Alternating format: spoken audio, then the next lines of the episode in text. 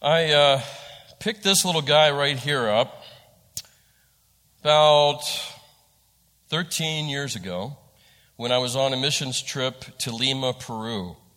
And uh, I was in the marketplace with one of my lifelong friends, which is known to uh, most of you here, John Mark Bowers. You guys know John Mark. And uh, we were on a missions trip together. I was taking my youth group down, and I met up with him and another group there. And um, we kind of got away from the rest of the group, and we went to the marketplace. And I had him along because, well, he's fluent in Spanish. And uh, I wanted him to help me kind of barter, right? Bargain with the people there in the market. And uh, so we were walking around, and my wife reminded me that she was with me too. I didn't remember that, but she was there. I mean, I remembered she was on the trip, I didn't remember she was at the marketplace with me. And um, so we were there, we were looking around, and there was this section where there were these um, statues and souvenirs for tourists and idols and these religious icons. Because in Peru, there's this very unique mixture of kind of this old idol worship that's left over from the Aztecs and the Mayans because there's a people group known as the Quechua Indians there, but it's also a deeply religious environment from the Catholic Church. So you have this weird mixture of all that going on. And there was this one section of the market that, that was that way. So I was looking around and I just wanted something to take back, you know, from Peru that I'd remember. And all of a sudden, the Chesley curse struck. The Chesley, you laugh, you laugh. But the Chesley curse, it's a real thing, let me tell you. If your name is Chesley, then you are going to be prone to random, totally unforeseen, extreme clumsiness. Okay? And it comes up at the worst of times. It also comes in the form of totally destroying your short term memory in the sense of actually sometimes forgetting where you live. It happens, it, it's real, and it's terrible. Well, it occurred as I was in this crowded little market. I'm looking at these different things, and all of a sudden, boom, an entire row of these things come crashing down. And the owner of this little shop comes at me and, and, and that's how it sounded to me because I, I don't know Spanish. And he was flapping his arms. I could tell he was a little upset. So uh, I, I said to Mark, I said, what, what is he saying? And Mark said, Well, um, he's saying the, the idols are fragile. The idols are fragile. Be careful. And he's also saying that one that you broke, you've got to pay for. So I said, Okay, I guess that's fair. So I picked it up. And he actually was kind enough to go get me a new one, okay?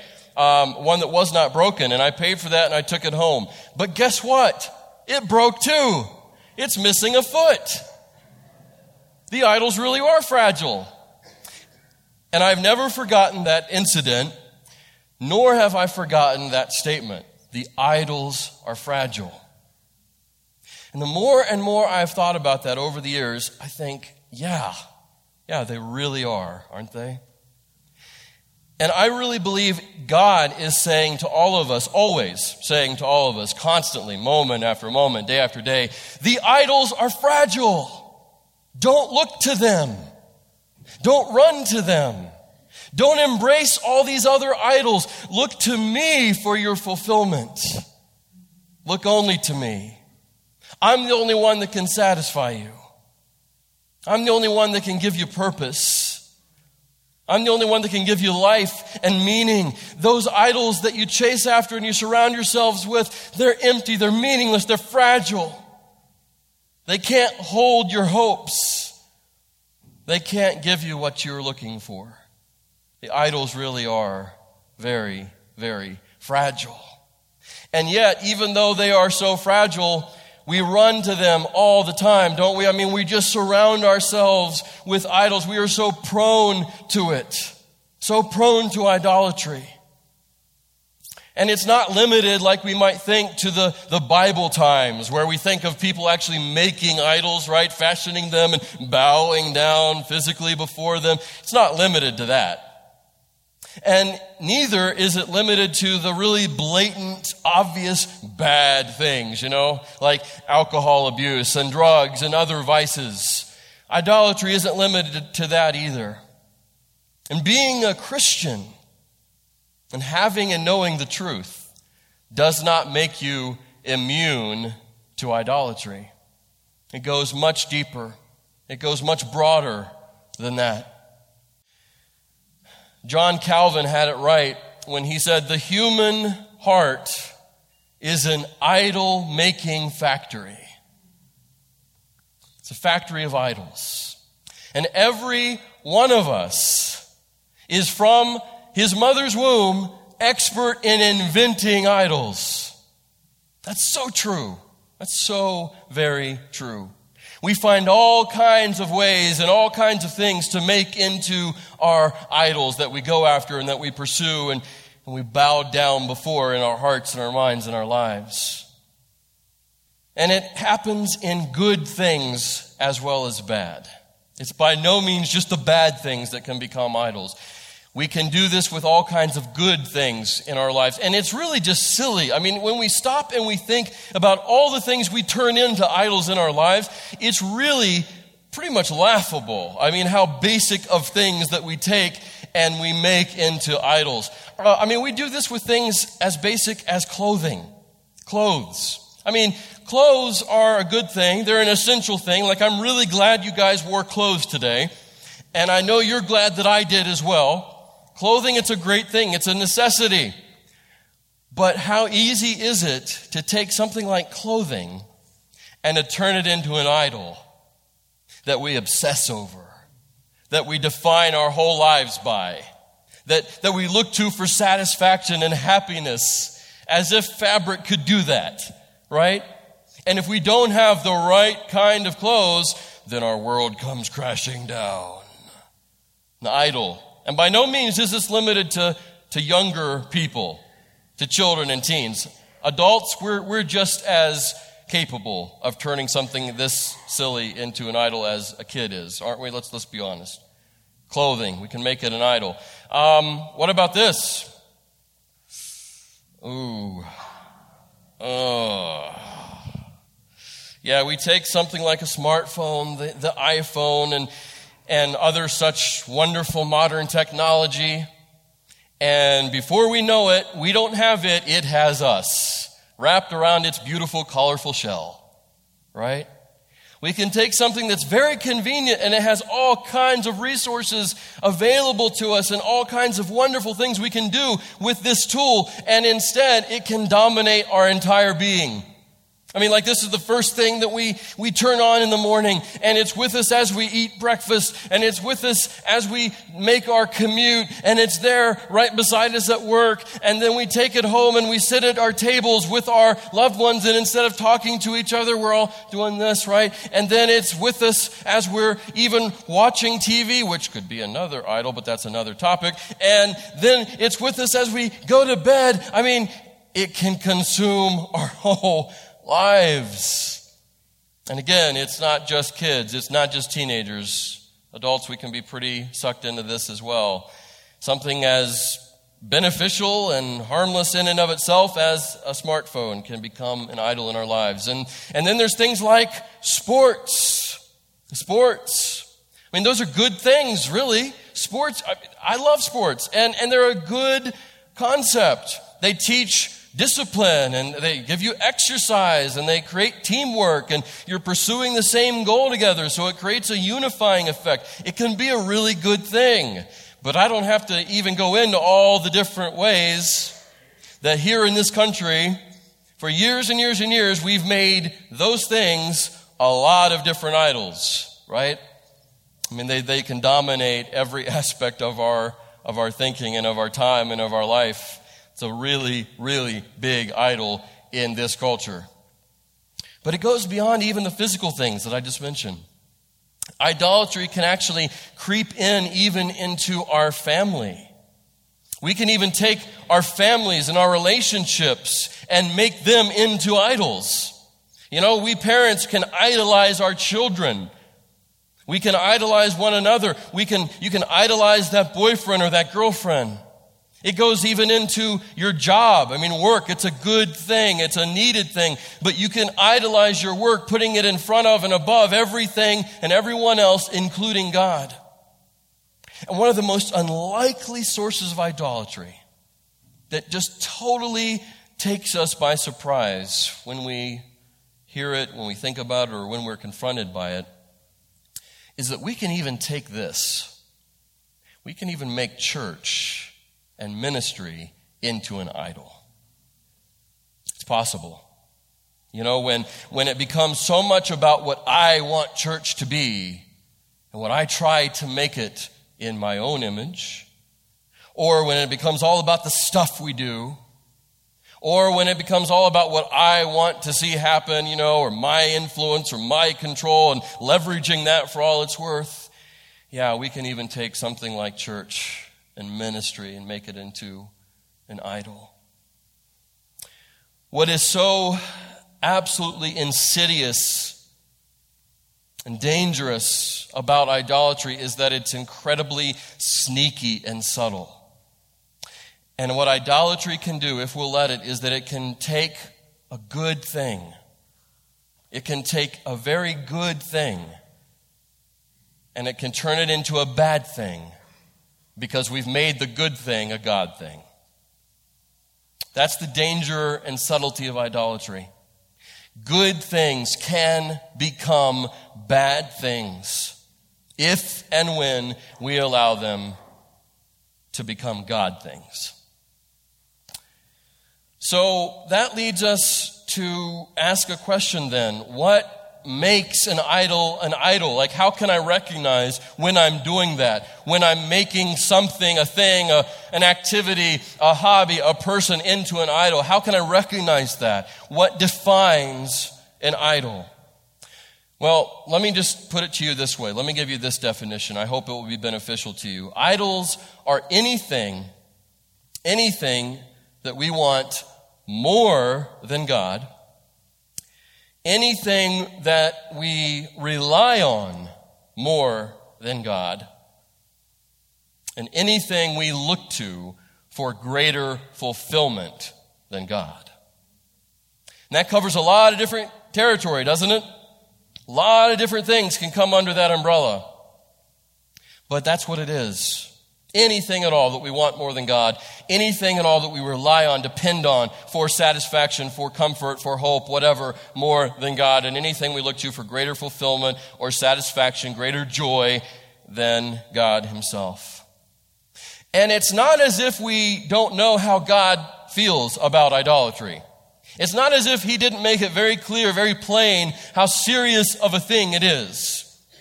Right at the, at the early part of Scripture, the very first commandment in the Ten Commandments that he gave is this Exodus 23, 20, verse 3. You shall, not, you might want to think about avoiding, I really would prefer if you didn't. No, you shall have no other gods before me.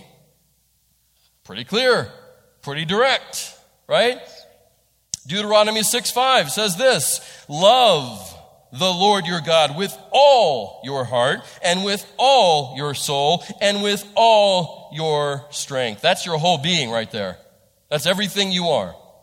Put everything you are, this verse says, into your love of God, into your pursuit of Him, into your surrender before Him. Let your love for God and your surrender to Him, let that define everything you are and everything you do. Well, why did God say this? It's a fair question. Why, why was this such a big deal to him? Why was this such an important, serious matter for him? Why did he go to such lengths to so passionately command us against having any other God before or besides him? Is it because he's just so insecure? Is it because he's just so needy? Is it because he has a God sized ego? of course not. No, absolutely not. I want to give you two main reasons why God goes to such lengths over and over, all through Scripture, Old and New Testament alike, to warn us and to command us against idolatry. Two main reasons. Number one, He alone is worthy of our highest devotion and love. He alone is worthy of our highest devotion and love, just by virtue of who He is and what He's done. Think about it. God the Father, God the Son, God the Holy Spirit, the blessed Trinity, has been active in all of eternity in glory and in majesty and in power unparalleled, worshiped by millions and millions, really innumerable amounts of angels, where all the time, for all of eternity, they cried out, Holy, holy, holy is the Lord God Almighty. And these perfect angelic beings, we know from Scripture, they wouldn't even look at God, even though they were perfect themselves. They hid their eyes, they hid their faces, and they never stop crying out praise. Why? Because God is worthy. Each member of the Trinity, each member of the Godhead, equally worthy of praise and glory and honor. And then this Trinity, they, each member actively played a role in creating the entire universe that we know and all that we don't know stars and planets and galaxies, and this world in which we live all the right things that we would need for life, just the exact right degree to the sun and away from the sun and to the moon and away from the moon that we could sustain life to where it was even just a couple degrees differently, all life would cease to exist. Oh, but that's just coincidence, isn't it? It's just random. yeah. Doc Parvin is right now working on a study about the complexity of the human brain. And what he's finding out is what any of us would find out if we did such a study is that the brain, the human brain, any brain, is really like the pinnacle of God's creation. There's nothing more complex, nothing more intricately put together, more powerful still to this day than any of the supercomputers that we have been able to come up with.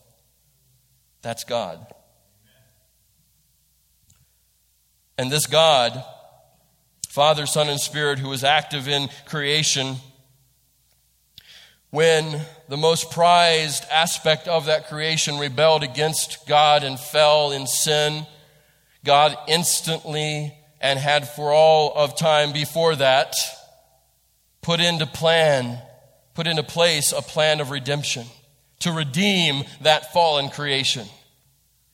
And the Father who loved his son for all of eternity, sent that son, his one and only son, to this world, this cursed world that had turned its face against God and spat in his face and said, No, we don't need, we don't want you. He sent his son anyway, and his very son took on humanity, all for the purpose of giving that humanity in sacrifice for us. Therefore, therefore, God is worthy of our highest devotion and love. Second reason why it's so important to avoid, to reject, to war against idolatry is because He, God, knows that we are at our best when He is first. We are at our best when He is first. See, it's not just because God is trying to keep us from enjoying life that He says, avoid idols, don't worship any other God before me. It's not because He's trying to box us in and restrict us. It's actually the complete opposite. It's because God knows we are only fully free when we are pursuing Him. God knows we, were, we are only fully alive when our lives are surrendered before Him.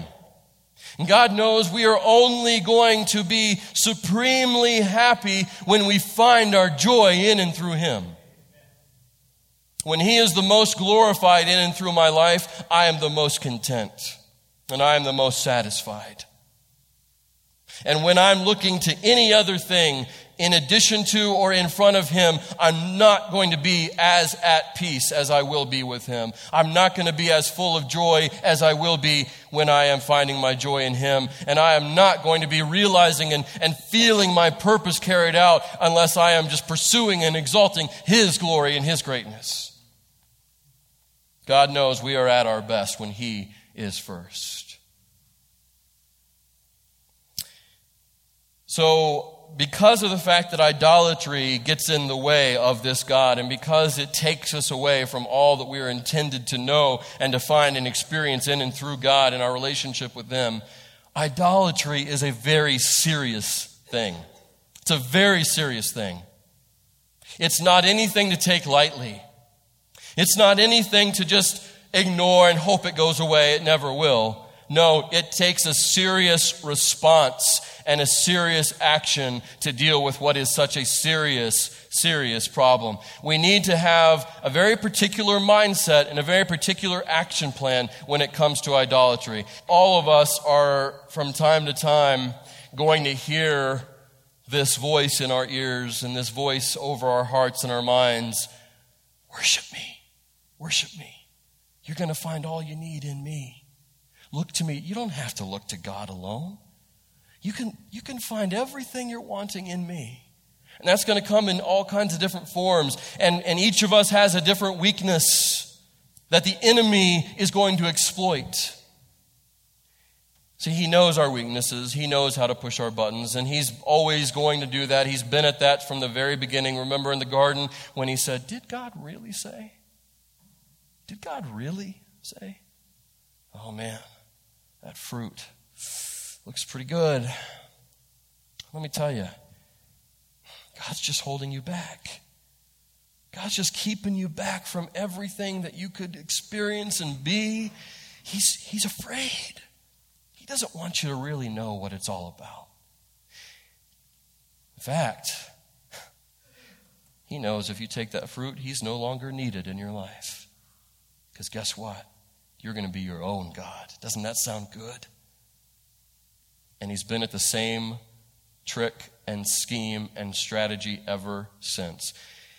He's not very original.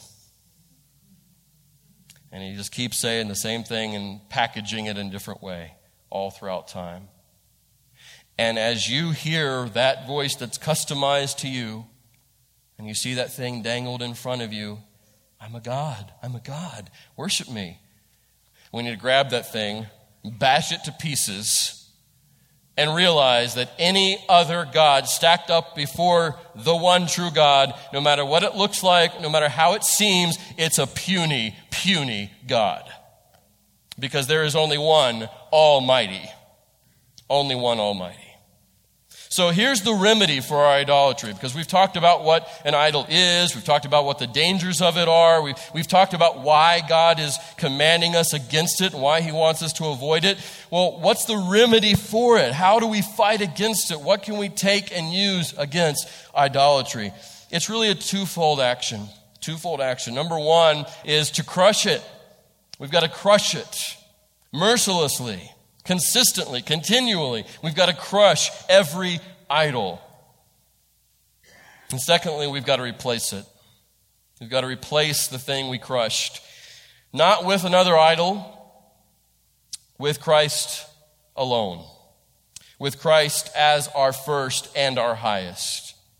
So we've got to crush it, every idol, and then we've got to replace it with Christ first and highest.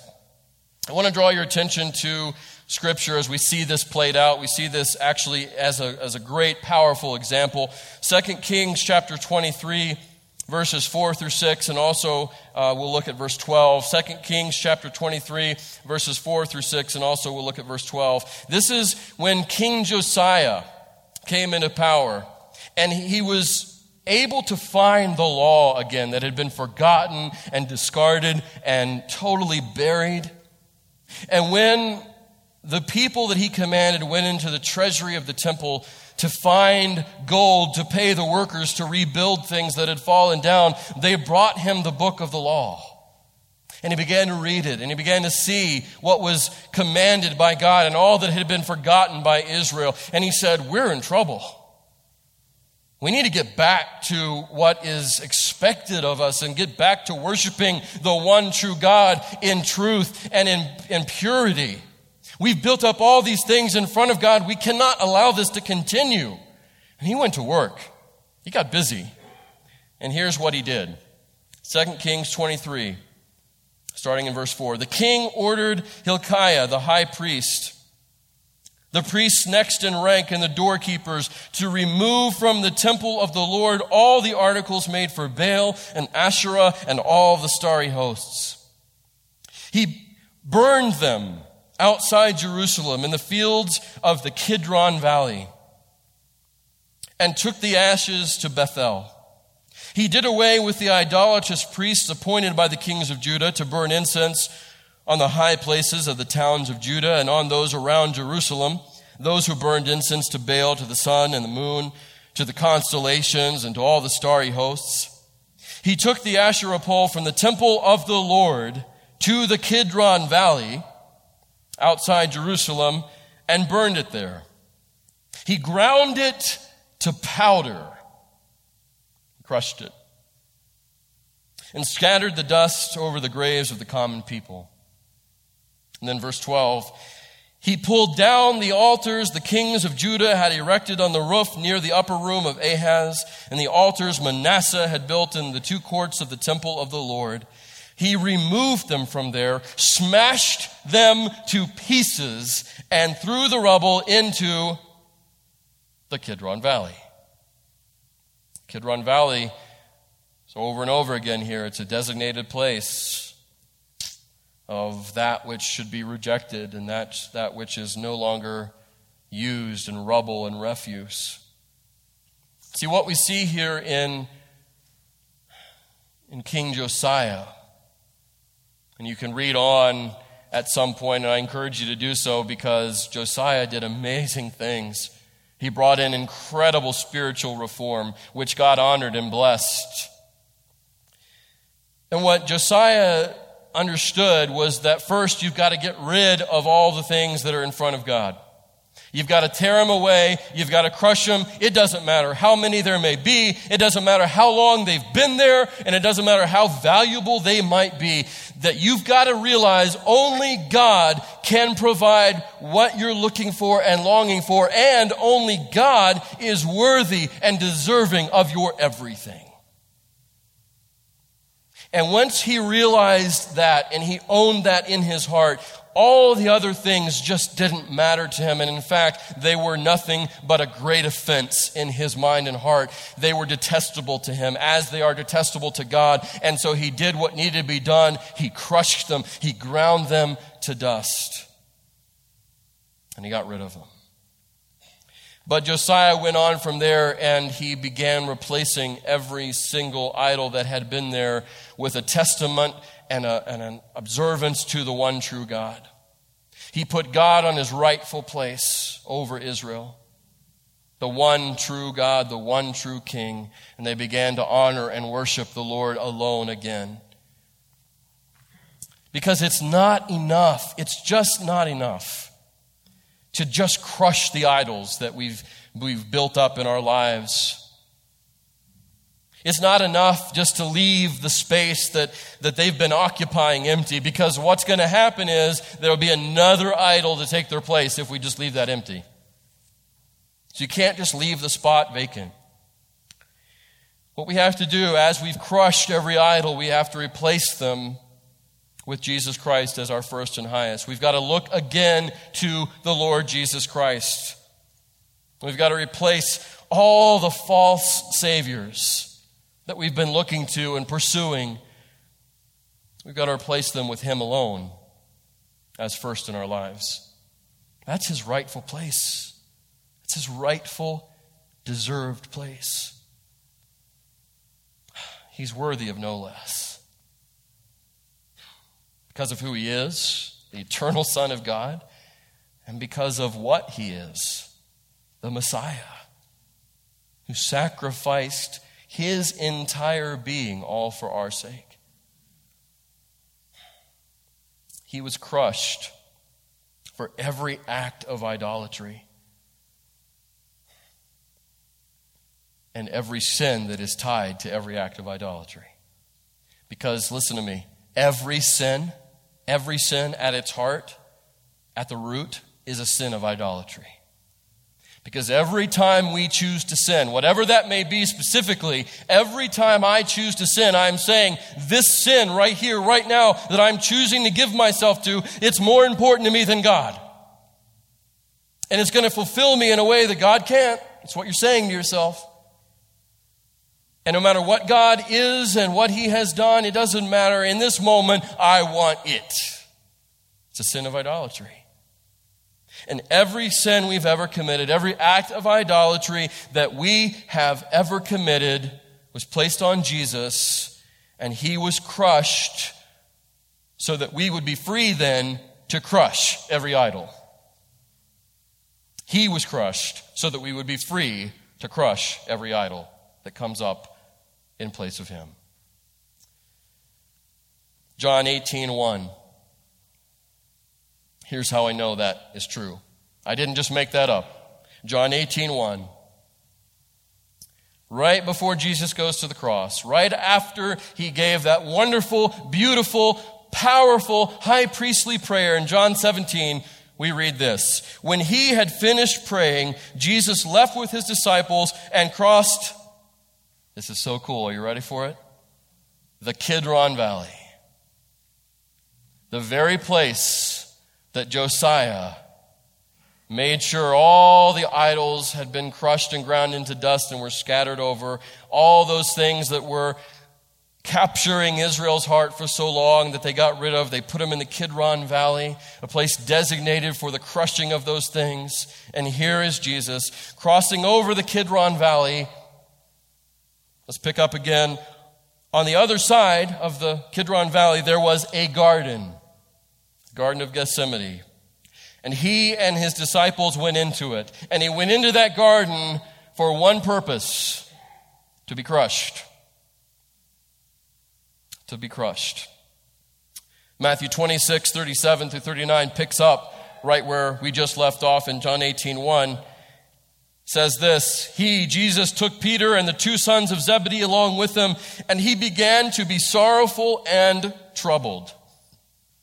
Then he said to them, My soul, my very soul, is overwhelmed with sorrow to the point of death. Even before he went to death on the cross, he was already there. Stay here and keep watch with me. And going a little farther, he fell with his face to the ground and prayed, My Father, if it is possible, may this cup be taken from me. Yet, not as I will, but as you will. In Isaiah 53, verse 5, we are told in great detail what that cup really was, what the cup that Jesus had to drink and bear, and that he asked if there was any way for it to be removed, that it would be the cup was the very cup of the Father's full wrath and judgment on all of our sin, all of our idolatry. It was all put into the cup that was full and overflowing with wrath and with judgment and righteous anger that was given not to you and me, but to his very Son. And he drank it. He drank it all. Isaiah 53 5. But he was pierced for our transgressions, he was crushed for our iniquities. The punishment that brought us peace was on him. And by his wounds, we are healed. That's why we need to reject every idol, church. Because the eternal, sinless Son of God, who knew no sin, became sin for us that we might become the righteousness of God in Him. The very spotless Lamb of God took on to Himself all of our idolatry and all of our sin and received the hammer of God's judgment on it so that we wouldn't have to so that we could go free, so that we could be declared righteous, so that we could be free to choose to reject idolatry and instead to worship and love Him alone. So the statement in 1 John 5:21 that I have there at the bottom of your guide Dear children, keep yourselves from idol. Listen to me. That's a continual choice and a continual necessity. It's not just do this once and you're good. It's keep keeping, keep keeping yourself from every idol. Because it's going to be a continual fight. The struggle is real and the struggle is frequent. And we have to choose to war against this every single moment. Because remember, Idolatry is very far reaching and it's very subtle. So we need to ask God all the time, as David did in Psalm 139 Search me and know me, O God. Test me. See if there is any wicked way in me. Get rid of it and lead me only in the way everlasting. It's a continual fight, but here's the good news it's a fight we're not alone in. Because we, through Christ, if you're in Christ, we have the very power of God in us, working through us, warring against the idols for us. It's not up to you and me alone. And that's really good news. Would you pray with me?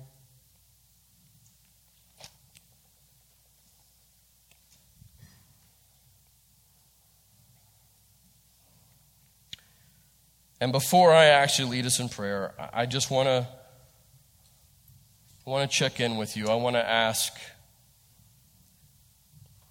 Is there anyone here today that you've heard this message and you, you agree with the statements and the concepts that have been mentioned? But you know with all of your heart that you have never given your heart to the Messiah that I talked about, to Jesus, to the Son of God.